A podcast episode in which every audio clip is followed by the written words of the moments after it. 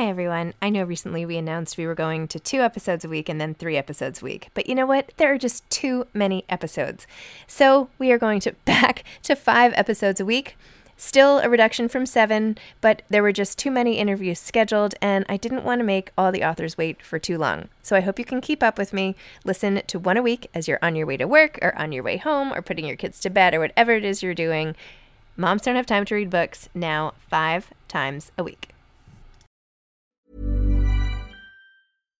This message comes from BOF sponsor eBay. You'll know real when you get it. It'll say eBay Authenticity Guarantee. And you'll feel it. Maybe it's a head turning handbag, a watch that says it all, jewelry that makes you look like the gem, or sneakers and streetwear so fresh every step feels fly. eBay gets it. So look for the blue check mark next to that thing you love and be confident that every inch, stitch, sole, and logo is checked by experts. With eBay Authenticity Guarantee, you can trust that feeling of real is always in reach. Ensure your next purchase is the real deal. Visit eBay.com for terms. Ryan Reynolds here from Mint Mobile. With the price of just about everything going up during inflation, we thought we'd bring our prices down. So to help us, we brought in a reverse auctioneer, which is apparently a thing. Mint Mobile unlimited premium wireless. Ready to get 30, 30, bit to get 30, bit to get 20, 20, 20, bit to get 20, 20, bit to get 15, 15, 15, 15 just 15 bucks a month. So, Give it a try at mintmobile.com/switch. slash $45 upfront for three months plus taxes and fees. Promo rate for new customers for limited time. Unlimited more than 40 gigabytes per month. Slows. Full terms at mintmobile.com. Mom deserves better than a drugstore card. This Mother's Day, surprise her with a truly special personalized card from Moonpig. Add your favorite photos, a heartfelt message, and we'll even mail it for you the same day, all for just $5. From mom to grandma, we have something to celebrate every mom in your life. Every mom deserves a Moonpig card. Get 50% off your first card at moonpig.com. Moonpig.com.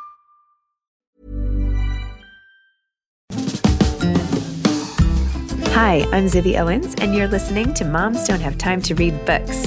This 30 minute podcast features a new author interviewed by me every single day, 365 days a year, for about 30 minutes.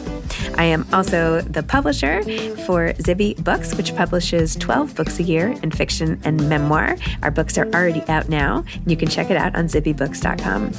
And we have a magazine called Zibby Mag, where we have lots of wonderful essays and lifestyle features. That's at zibbymag.com. We have classes at zibbyclasses.com. And I recently opened a bookstore in LA called Zibby's Bookshop at 1113 Montana Avenue at 11th Street in Santa Monica. I hope that you are able to enjoy some of our other offerings. But this here podcast is the basis of all of it and started in 2018. And no matter what I do, this is basically my favorite thing. Enjoy.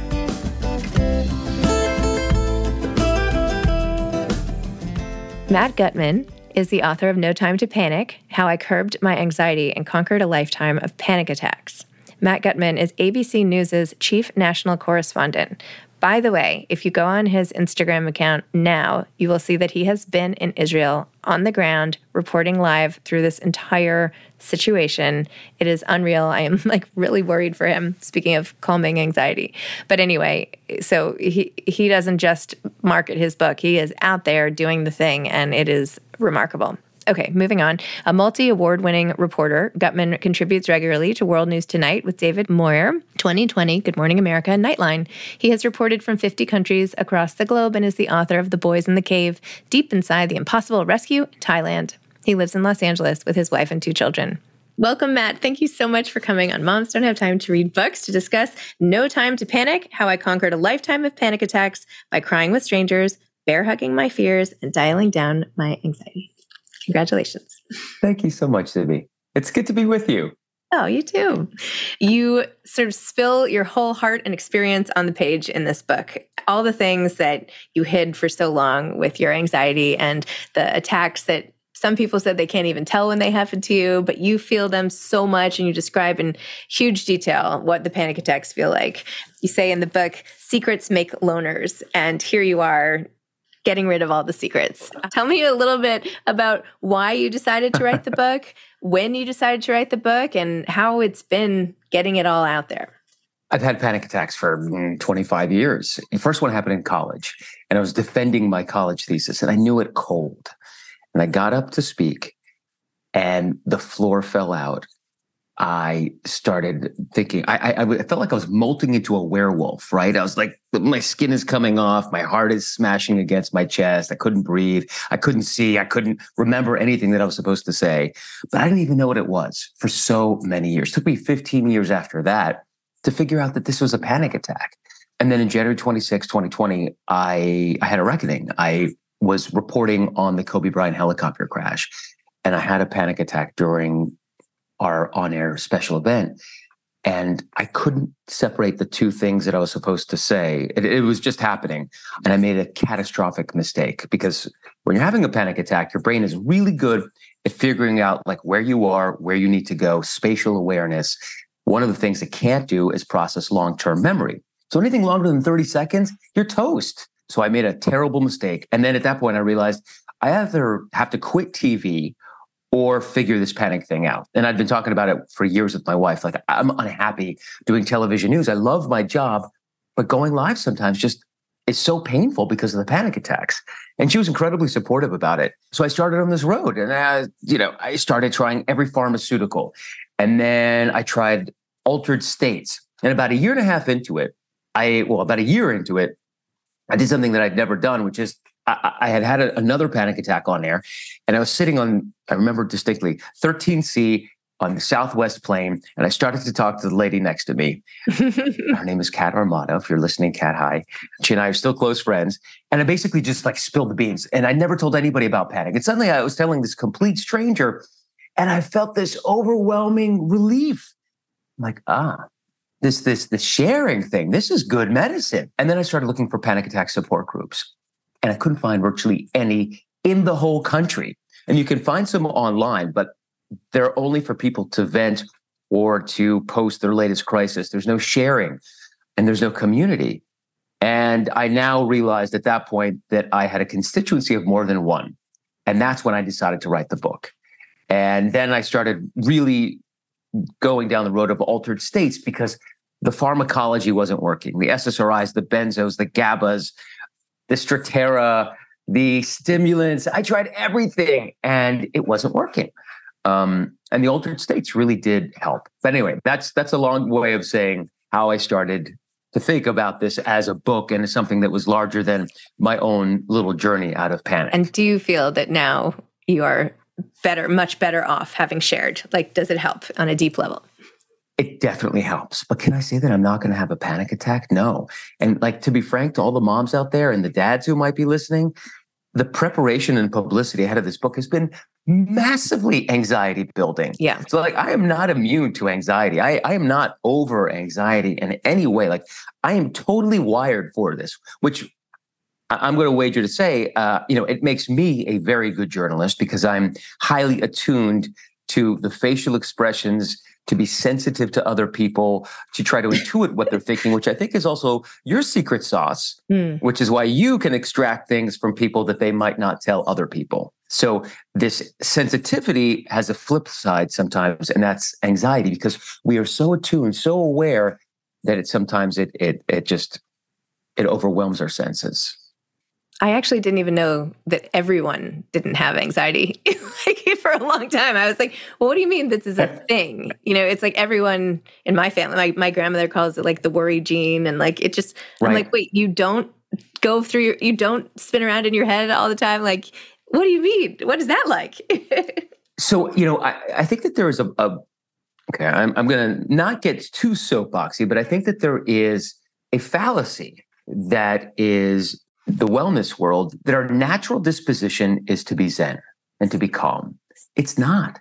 Mm-hmm. Humans are not engineered to be content or happy. We are engineered to survive and to procreate. And this so this is one of the other little rabbit holes that I went to in the book, which is about evolutionary science. Like I couldn't figure out for the life of me. I'm like, if this thing causes me so much suffering, if anxiety is so bad for us, you know, it causes heart disease, gut problems, high blood pressure, like it's so unhealthy. Why do so many people have it? Why is it so deeply embedded in the human gene? And why haven't we selected out of it? Mm-hmm. And so I started asking, evolutionary biologists and psychologists, and they're like, oh no, this is meant to be there. Anxiety was the secret sauce that made humans so very successful. It's the reason we were able to get bigger brains and smaller bodies, less muscle, less speed, because we cooperated so intensely. We needed those big brains. And being able to be scared sooner was a huge evolutionary advantage. And it reframed the way I thought about anxiety and panic. And in terms of panic, Randy Nesse, who is one of the founding fathers of evolutionary psychiatry, was telling me, he's like, the panic is like a smoke alarm. And your brain would prefer pulling that smoke alarm in error a thousand times in favor of missing a real alarm. Okay, because if you pull it and and you like burn 100 calories freaking out and and, and being whatever, it's okay. You burned 100 calories. Much better than being dead. And so your body is naturally geared to err on the side of panic or anxiety rather than missing one of those cues or alarms. And he told me panic is perfectly normal. And it's so simple.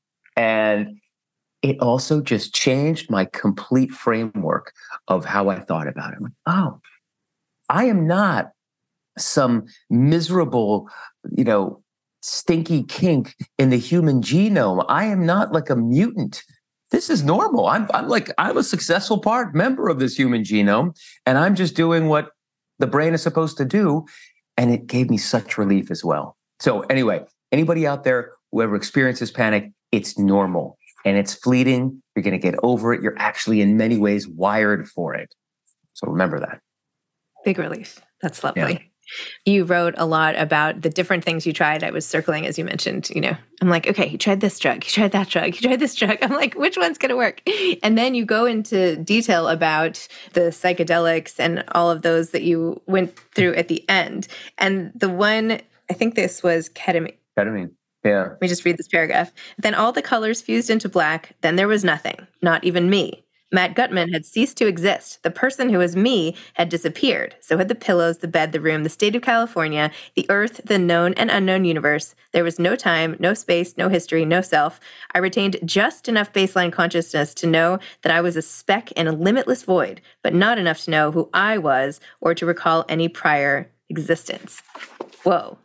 Okay, so how do you like come back from that? Because that's what I hear that death or the afterlife, like I've read descriptions similar to that for people who have died and like come back to life or whatever.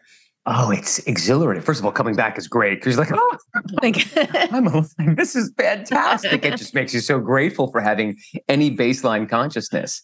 For me, that was one of the top several profound experiences of my life. And I recorded the the, the ketamine sessions, and in them, I'm mumbling semi incoherently like some maniac. I'm like, oh, that's amazing. That's the most profound thing that ever happened. there was another thing that that actually really grounded me and connected me to something I hadn't expected or kind of had in my subconscious, which was my wife had a terrible experience during her cesarean, her C-section with our now 15 year old daughter. I was working in, in Jerusalem at the time. We were both living there, obviously. And she tried for 55 hours to give birth naturally. And we were really into it. And at the end, the doctor was like, we, we got to rush you into surgery. And we were like, okay, you know, we got to get this baby out healthy.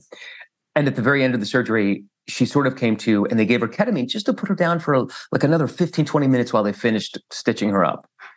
She went into the K hole, but she didn't have. I had two psychologists. I had a psychiatrist and a psychologist by my side, literally holding my hand through my experience. And she didn't have that. And so many women are in the same position. And that experience, the negative experience she had with the K hole and ketamine, propelled her into a pretty severe postpartum depression, which changed part of the trajectory of, of my daughter's early childhood. And it was really difficult. My ketamine experience enabled me to sympathize and be with my wife and essentially commune with her on a different plane. It sounds very woo woo, but it did like mm-hmm. connect with her in a way that I never really had. And that pain that she'd been through, and all these other women who have to go through this stuff, and nobody's telling them that they're being given ketamine and they might have a pretty significant psychedelic experience. So look out. So that was like an ancillary thing that happened to me during this experience that made it even more powerful personally. And so for me, ketamine was was just fantastic. You know, it's it's legal, it's easily administered, it's highly accessible, it's fast acting, it goes away quickly, it gets you to the ego death which so many people want to achieve. Uh, it was a very profound experience. Wow. Have you ever tried it? Uh, no. No. No. I don't like being out of control. So I, I mean, I understand. I don't know. I'm just not up for it. The only way that I could really go on this journey, and it's so hackneyed to say journey, but it is fitting in this case, was to do it in the only way in the mode that I knew, which is reporting. Mhm. And like my style of reporting is to go all out, right? I've covered dozens of wars, and my style is to just throw myself into the deep end and see what happens. And so that was my reporting style for this book.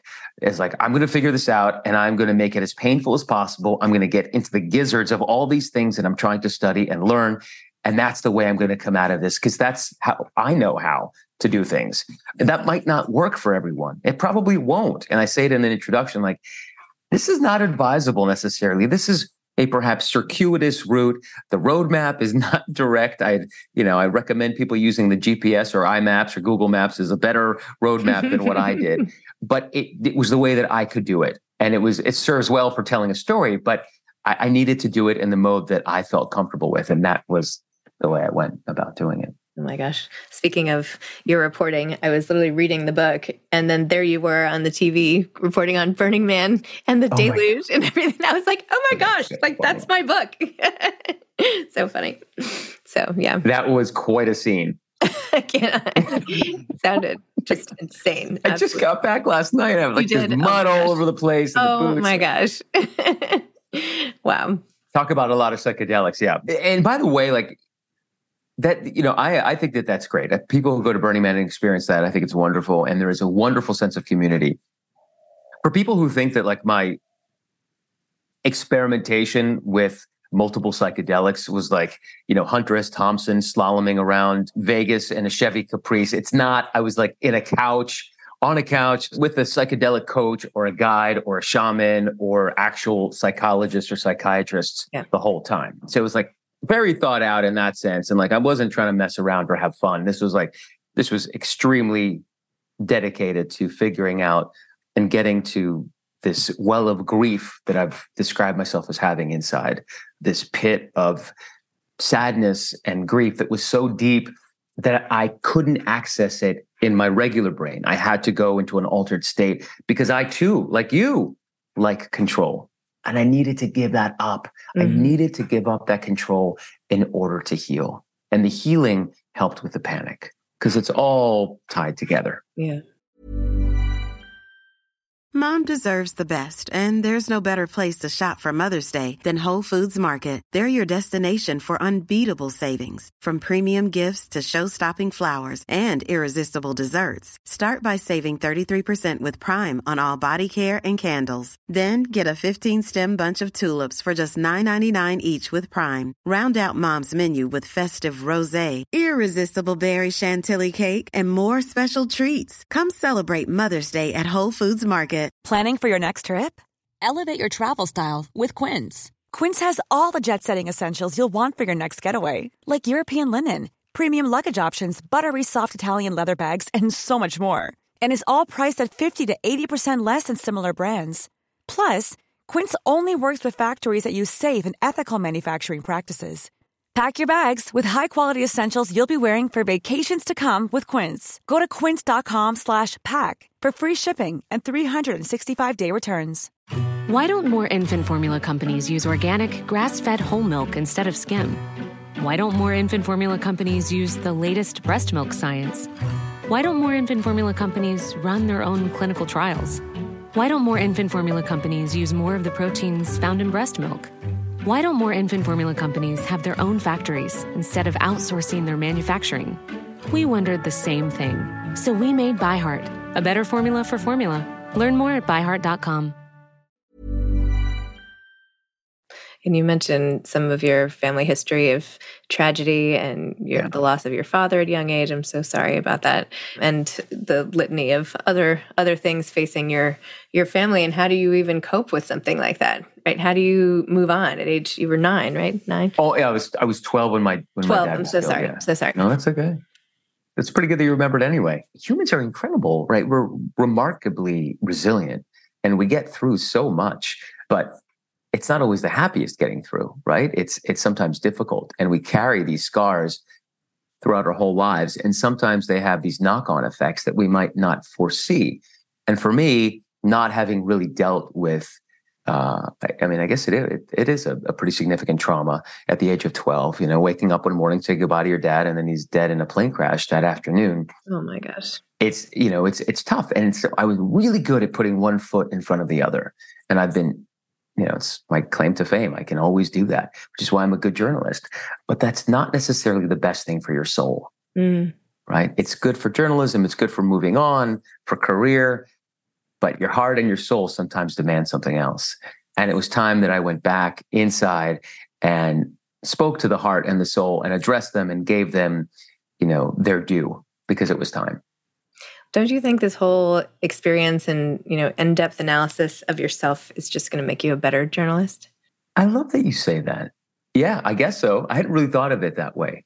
I, I was actually putting my journalism hat aside for a while to focus on me. But I think you're right. I mean, one of the things that it did give me is so much more compassion. Mhm. You know, I have a lot of compassion because I, I can speak to people who've suffered in, you know, our common language of grief, but it made me even more compassionate in, in many ways. You know, one of the things that I couldn't understand is because I'm, I'm, you know, very gregarious. I will literally, my, the other asset that I have as a journalist is I will literally talk to anybody, anytime, any place, which is really annoying to my producers. Like, oh my God, Gutman's talking to someone else.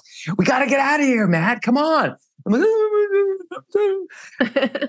but you know, th- there's this whole world of people who panic, and some of the people have become hopelessly agoraphobic. Some of them have struggles just talking to people in a supermarket, and that was the one thing I couldn't understand. It's like, what you, you just talking to regular people, you can't do that. And when I actually had, long story, you'll have to read the book, folks. But I actually had a panic attack in a novel way that I never had had before. Towards the end of the book, just talking to someone because it had been so much in my head. And I'd never experienced that in my 45 years of existence. I'm like, what is this? Is my is my superpower gone? My superpower being to talk to anybody? Is that is that evaporated? and it hadn't. I did have this panic attack. I was able to store it in a place where, of understanding because I'd just undergone this other treatment called uh, carbon dioxide CO2 challenges like hours before. So like I, I got it and it gave me compassion for a different classification of panic attacks and a, a sense of compassion for people experiencing something that I'd never thought that I'd be able to feel. And so that was really profound for me as well. So all of it is just about, you know, embracing life and different experiences. And yes, thank you, Zibby. It did give me more compassion and perhaps made me better as a journalist. see, there you go. You'll just have to pay attention. You'll be like, see, she was right. There you I go. have you as, Yeah, as my yeah, coach. Yeah. Funny. So, how are you going to get through doing all the publicity for the book? Like, what's the plan? How? What's your strategy? How do you go through like things you know are going to be challenging? It's a really good question. I had I had a tough couple of weeks, especially on vacation this summer, and I don't know. I just feel like I'm in a better place. I'm right at the finish line too, Good. and now I'm just starting. You know, I had the, the period of peak anxiety, and it, I crested that. I'm over the hill, and now I'm like, okay, I got this. This is what I do. I love talking to people. This is going to be fun, and I started to embrace it, and now I'm kind of jazzed by it. Okay. So I, it's just I had the reframe. I, I allowed the anxiety to come in. I allowed it to reside in me for longer than I had anticipated it would. And then as it started to ebb, I bid it farewell. I said, thank you for coming. I acknowledged it and I'm moving on. And now I'm trying to uh, embrace the experience and enjoy it. So I like that. I mean, and like, seriously, how bad can it be when I get to talk to people like you? Very. And that's not to butter you up, but like that's it's a compliment. It's a nice experience to be able to talk to a fellow, you know, intelligent, bright human who is interested in books. Oh, thank you. Yeah, I think parts of book publicity can be really interesting. And you meet lots of bookish people, people who, and I, I have found, to be honest, after interviewing a lot of people, so many authors have anxiety and anxiety disorders. It's like yeah. I should go back through the interviews. There must be it must be like 70% of authors. There's something about the writing and the observing and and all of it. It's part of the human experience. People who write books typically are more sensitive, but humans are sensitive. I mean, I, I think that there is a catastrophic lack of understanding about what panic is and how pervasive it is in society, right? We know of people who answer the surveys that there are 28%, 28% of Americans will suffer a panic attack in their lifetime. That's a lot. But psychologists with whom I worked on this book believe the number is much closer to 50% because think about how many people there are like me, people who had done therapy for 20 years before they realized, oh, the nerves that I feel every time I go on air, that's panic. Mm. If I didn't know that, someone who like literally thought about this for years, how are other people going to be able to figure that out? So lots of people don't know what panic looks like when it actually hits them. Another crazy factoid talking about the effect on society 40% of all patients who turn up at our nation's ERs complaining of heart trouble, thinking that they're dying of a heart attack, are actually having a panic attack. 40%. And only 1% to 2% of those people are actually treated for panic on the scene, given whatever, and released. The rest are told, you're not having a heart attack. We're not quite sure exactly what it is. But 40%, that's 3 million Americans every year presenting at ERs thinking they're having a heart attack when it's a panic attack. It is so pervasive. Wow. And people still aren't able to diagnose it themselves because we don't have much intervention. People aren't told what a panic attack looks like, how pervasive it is, what it feels like. So they can't self diagnose. It's so sad to me. It's like that scene with Jack Nicholson. As good as it gets? As good as it gets. Is that what it was? Or something's got to give? I don't know. One of those, and he thinks he's uh, having a panic attack and he goes to the ER. I'll have to look it up and send it. To yeah. And he goes and he's like, "What do you mean I'm having a panic attack?" You know. so. You know, and it's it is it's like part of TV and movie lore, and then we still don't get it. And even I don't get it because mm-hmm. one of the crazy things about panic is that it's as an individual as a fingerprint, right? It varies for so many people. People have, I've never had derealization where like you don't really know where you are and you lose sort of self awareness. Mm-hmm. I have, you know, rapid heart rate, rapid breathing, tunnel vision, sweating, trembling. I feel fear a loss of control. Mm-hmm. I feel like I'm just going to lose it. I'm going to blurt something out. That's my fear. Other people feel like they're going to die. Like they actually think mm-hmm. that they are dying, which is why so many people present at the nation's ERs.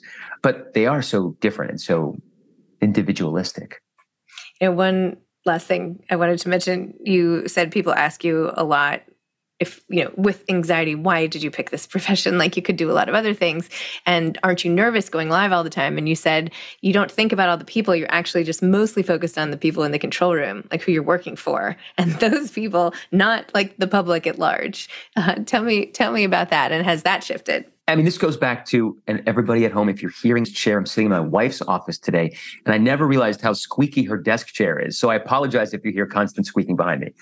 But this is part of the evolutionary psychology thing, right? There are basically two major buckets of human fear, and mothers will know this well. the first is the fear of us essentially, like, think about a cave person living 30,000 years ago, right? You had these two major fears. One is like being out on the savannah and being eaten by a lion or clawed by a bear, hit by lightning, having your offspring die in a rock fall, being, you know, slaughtered by the the the bozos in the cave next, you know, next valley over who are murderous, whatever. Some sort of physical fear that you're going to die. The other is a social fear. We feared losing our group. We feared being kicked out of our group, which is why we became so exquisitely attuned to the facial expressions of others, to social signals. Because if you missed a social signal, and it got you and you were accused of either being like lazy and shirking your duties and weakening the group's strength then you would get kicked out of the group and excommunication meant death which is why our social fears manifest so strongly and make us actually fear that we're going to die. It's the body the brain sending a signal to the body you've got to deal with this. You've got to deal with it now. And if you don't deal with it you're going to die. That's why a panic attack is such a powerful, overwhelmingly consuming experience. And so, like, I don't worry about when I go on air. I am concerned about making my little cave group better. My cave group consists of the people sitting in the dimly room, dimly lit control room at 47 West 66th in New York. The executive producers, the David Muirs, the Robin Roberts, the George Stephanopoulos, people I deeply respect. I want to make our group better. And my fear of weakening it by losing control and messing something up is overwhelming sometimes. And that's why I have the panic attack. It's not that there are, I don't worry about the 10 million people watching. I love them, but I, I really do uh, I'm not worried about them because they don't judge me personally. And I, I, if I mess up, they have no power to change the course of my life or my career. The executive producers and the anchors do, or might, but they don't, obviously. But that's in my head. That's the story I told myself. Amazing. Matt, thank you so much for coming on. Hope to meet you. Hope to see you in my store. And good luck with the rest of all the publicity and congratulations. Thank you so much, Zibby. It was You're such welcome. a pleasure. Okay, you too. Okay. Bye. Have a great day. Thank you. I really appreciate that. Thank you. All right. All right. We'll talk. Thanks. Thanks for listening to this episode of Moms Don't Have Time to Read Books. Don't forget to follow me on Instagram at Zibby Owens and at Moms Don't Have Time to Read Books. Also, sign up for my newsletter at zibbyowens.com and sign up for my virtual book club and meet lots of authors on Zoom every other week. Thanks so much to Steve and Ryan at Texture Sound for the sound editing. And thank you to Morning Moon Productions for providing this fantastic intro and outro music.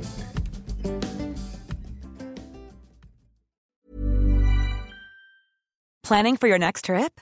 Elevate your travel style with Quince. Quince has all the jet setting essentials you'll want for your next getaway, like European linen, premium luggage options, buttery soft Italian leather bags, and so much more. And is all priced at 50 to 80% less than similar brands. Plus, Quince only works with factories that use safe and ethical manufacturing practices. Pack your bags with high-quality essentials you'll be wearing for vacations to come with Quince. Go to quince.com/pack for free shipping and 365-day returns. Mom deserves better than a drugstore card. This Mother's Day, surprise her with a truly special personalized card from Moonpig. Add your favorite photos, a heartfelt message, and we'll even mail it for you the same day, all for just $5. From mom to grandma, we have something to celebrate every mom in your life. Every mom deserves a Moonpig card. Get 50% off your first card at moonpig.com. Moonpig.com. Why don't more infant formula companies use organic, grass fed whole milk instead of skim? Why don't more infant formula companies use the latest breast milk science? Why don't more infant formula companies run their own clinical trials? Why don't more infant formula companies use more of the proteins found in breast milk?